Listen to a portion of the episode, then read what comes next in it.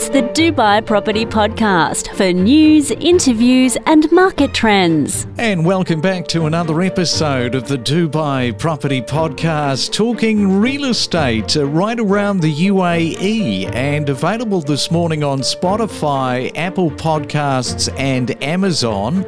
And it's a, another Saturday morning. Yes, the weekend, it's arrived, and the first weekend for February. And it's the third day of the month. Hope you've got something planned for the weekend.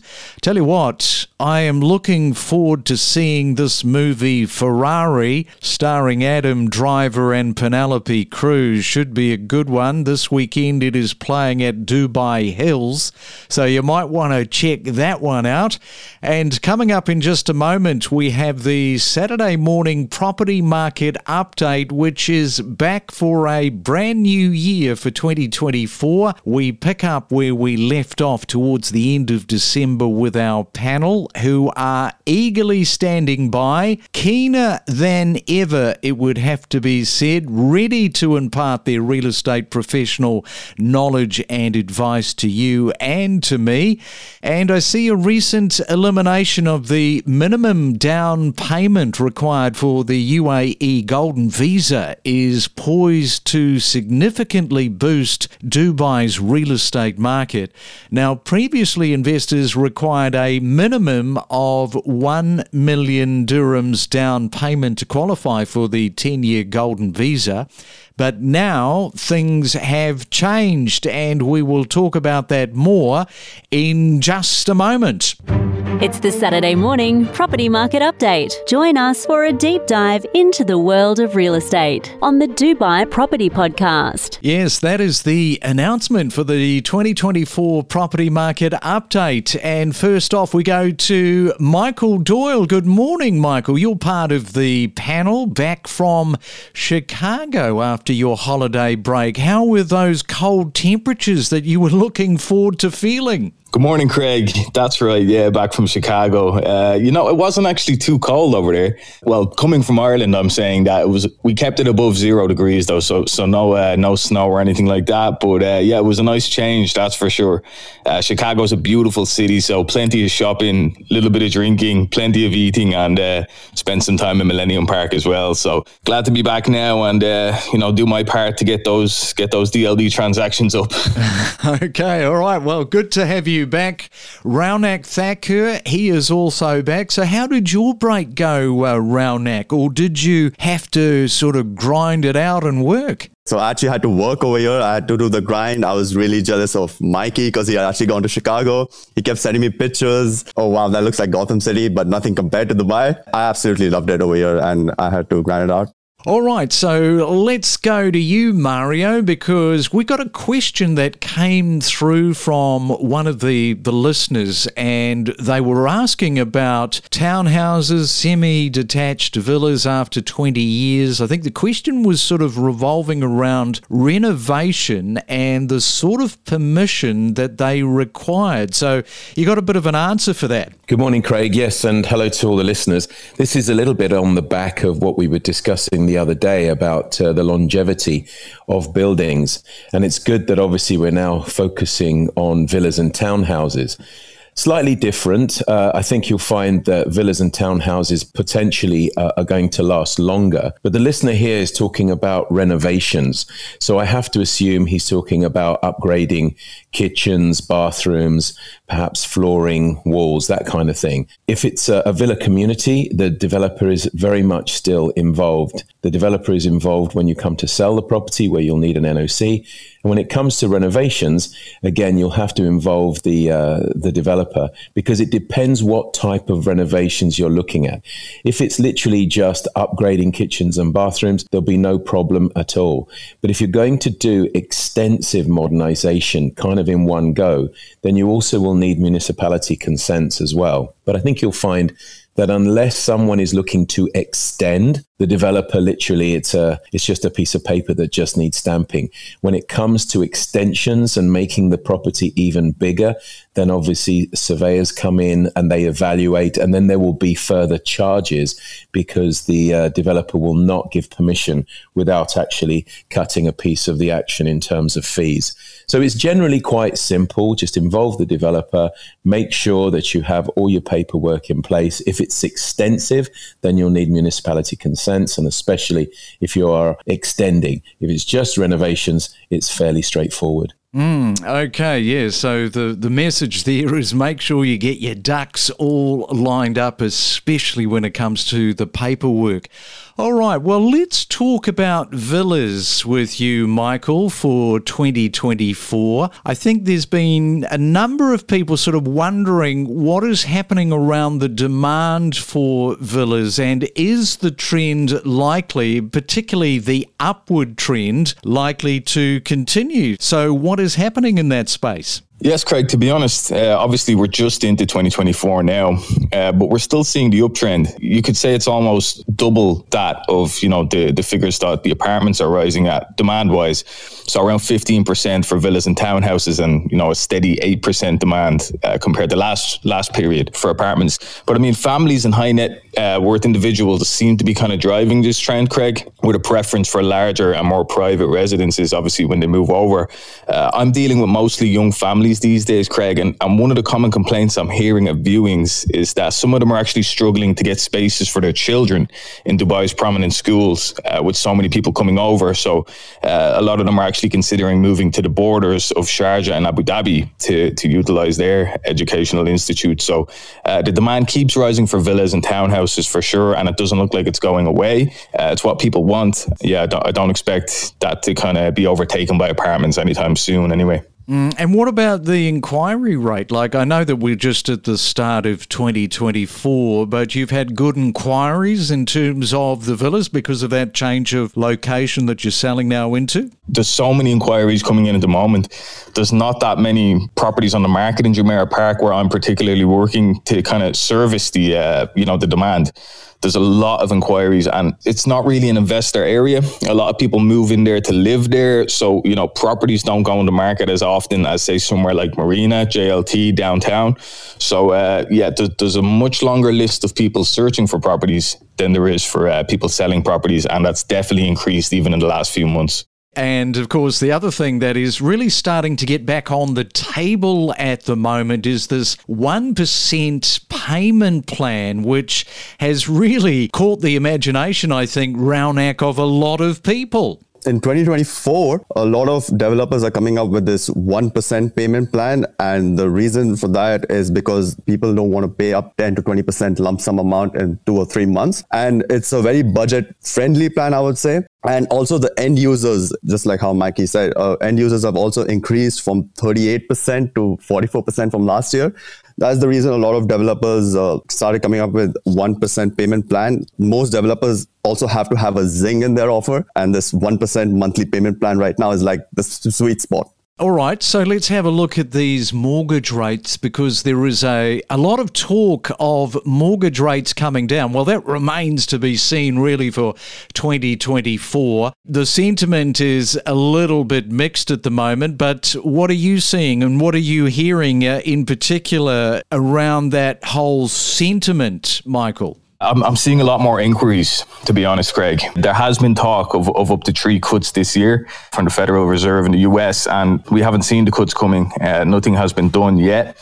But I mean, they've had a total of 11 hikes uh, previous to this, like in the interest rate, obviously in an effort to combat inflation. So, you know, as Mario always says, what goes up must come down. So there is an assumption that they're going to make a move soon. So, yeah, a lot of people are kind of, you know, checking their options when it comes to mortgages, seeing what rates they have. And, you know, a lot of people that even could buy with cash are now kind of considering financing because obviously you know it's a, it's an easier option for them if they can get it if they can get a, a decent rate so a lot more talk in the market there's two sides to the coin. There is the expectation, and then there is the reality with what may or may not happen with the Fed, particularly around uh, mortgage rates. That's true, Craig. And with mortgage rates, uh, what the listeners need to understand is that uh, the dirham is pegged to the dollar. And therefore any any interest rate changes in America will immediately take effect here. So in fact, the Fed didn't change rates of this week. Immediately, the the central bank followed suit. So again, didn't do anything. I think I think it's right what Michael says. Uh, there is this expectation of rates have to come down. In fact, a, lot of the uh, commentators are are actually surprised that they, they haven't come down yet. There is talk, a lot of hawkish talk coming out of the Fed that even in March, that's not going to happen. I actually think there's going to be potentially more than three rate cuts this year. I think we're probably, from my opinion only anyway, uh, probably looking at double that but it's when are they going to start? So the mortgage market here is very competitive. The banks uh, do look at this uh, carefully, but they don't necessarily try to attract the, the, the investor or the buyer from the profit rate alone. Uh, there are kind of two rates. Uh, if you are local or Emirati, you get a, a slightly better loan to ra- value rate than if you are an expat. But of course, what these banks are also doing is they're factoring in other products which uh, would increase that loan to value rate and potentially also allow you to factor in agents' fees uh, and other sort of transactional fees into the loan. So very competitive. And yes, we're, we're waiting. We know it's going to happen. And that will, again, add more fuel to the fire because more people will actually come to the market if obviously uh, mortgages are a bit cheaper. Talking about the preferential treatment, I said at the very start there have been some changes with regard to the golden visa rules in Dubai. They are uh, changing. So tell us a little bit about this uh, one, Raunak, in terms of what has changed. Absolutely, Craig. So first, uh, if you wanted a golden visa, you had to invest two million, and then you would get a golden visa and then that changed to you know you just need to invest 1 million but the property worth should be 2 million. Now they've completely removed that whole down payment thing. And now you can just get a golden visa on a 20% down payment on a 2 million and plus property. It's obviously to entice all the investors to come in and stay in long term in dubai now, we were just talking about villa inheritance. And Michael, I think you've got a rare occurrence uh, where recently with a villa, you had some sort of an inquiry. So tell us a little bit more about this because it tends to happen more often than not. I think uh, a lot of people think that these inheritance are a little bit isolated, but there are a number of them happening in any one year. Yeah, that's correct, Greg. Uh, I just hadn't had an occurrence like this uh, in, in, my time in the market. So, uh, yeah, there's, there's a villa actually, a, a buyer of mine, uh, he owns a villa in Jumeirah Park and he's had his eye on this other villa for a while. Uh, very rundown, a four bed legacy, we call it. Very big plot, very huge garden, but you know you can see from outside that it's it's not in good condition at all. It's been derelict for some time. So he's been asking me to track down the owner so we can make him an offer and you know see if we can see if we can take it off him, be perfect for renovation and resale. So been a long time. I've been trying to find the owner of it, um, and I found some information there last week that the owner has actually passed away recently. She had not done out her will, let's say. So there's actually a court battle now between her brother and her son for who who can actually take ownership of the villa. Quite a rare occurrence. I hadn't seen anything like that over here. We'll, we'll see what happens, uh, depending on who takes ownership and what they want to do with it. Uh, perhaps perhaps we can get it on the market. You know, a little bit of a strange one. Mm, well, it comes back to the paperwork. Mario was talking about getting the renovation paperwork done.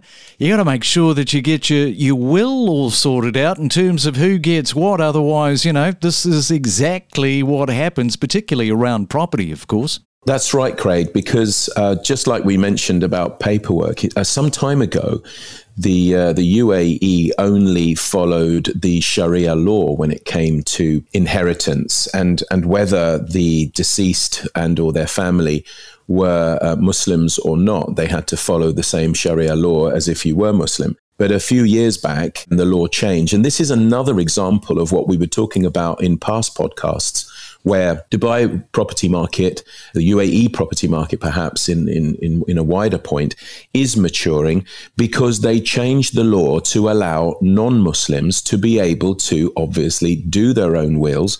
They started off at the DIFC, which is the financial center uh, entity where you would go and uh, and organize, you know, your your will. Now, this particular case that Michael's talking about, obviously, I, I wasn't necessarily aware of uh, the, the nationality or, or the ethnicity of of the of the deceased, but clearly, if there is no will, there's always going to be a dispute.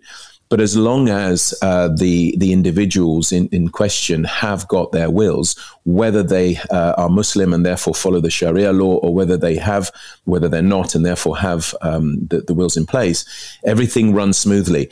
Uh, he hasn't heard of it because obviously he was dealing in in other areas now. With uh, when it comes to to villas, I suppose you're you're dealing more with families, and I suppose then as the person gets older or perhaps passes away, it'll become more and more commonplace for him. But it's all it's all good for listeners to understand that you know going forward, the UAE market, the, the Dubai market in general, is is making steps and in the right direction. And again, going back to the golden visa that Raunak was talking about, you know they haven't moved the goalposts when it comes to the value of the property, but they have made it easier for more people to enter uh, this this sphere to be able to get get that golden visa by not necessarily having to put as much money down to be eligible for it. Of course, all the other criteria still remain the same, but again, another step towards that maturity, another step towards a more safe environment, which adds to Dubai's allure anyway. It's always been safe, but I'm talking about safe in terms of investment. We strive on, and more and more people will will come to realize that it's the one of the best investments uh, in the globe so, at the moment. Yeah, and the government, of course uh, making it a little easier uh, to get into, which isn't always the case because even though Dubai is very much forward thinking in terms of what is happening in the place, I mean, there are so many great talking points. There was a rejection for an inflatable water park. And Raunak, I think you can come in and tell us a little bit about this because there were a number of rejections for this inflatable water park. What can you tell us? Absolutely correct. So I met a guy and he was telling me about his business. He actually has a business in inflatable water parks. It's right by JBR Blue Waters and how he got rejected by the government 617 times because they couldn't grasp the idea that he wanted to actually rent out water. So, you know, going back and forth with them and he finally got his permission to actually set up that inflatable water park and now he actually holds the Guinness Book of World Record for having the largest inflatable water park in the world. Well, you know, 617 rejections. And then what happened was the authority realised that there was a Guinness World Record on the line and suddenly it was rubber stamped. yeah, exactly. No, but he also had issues with the developers as well. The developers had their properties, their, uh, you know, like master plan right next to his water park all right, well, that's a nice little way to wrap up. And I know that Mario, you like me, you're probably looking forward to seeing uh, this movie Ferrari. I've got to let you into a secret. I've already seen it, and oh. it is a very, very good film. Yes, when you mentioned it earlier, I thought, oh, yeah, I can say something about that. Great film. It's a great historical film. Little bit gory. I would, uh, no spoiler alerts, but I would actually say to people it's quite graphic in certain parts. All right, well, I'm looking forward to seeing it, Mario. Enjoy your weekend and uh, catch you back uh, next week, of course. Thank you very much, Craig, and goodbye. Happy weekend to all the listeners. Great to catch you up, Craig. Great to chat to you, and uh, good weekend to all the listeners and yourself. Thank you, Craig, and speak to you soon. The skyline is constantly changing, growing, and expanding. The Dubai Property Podcast for all things real estate.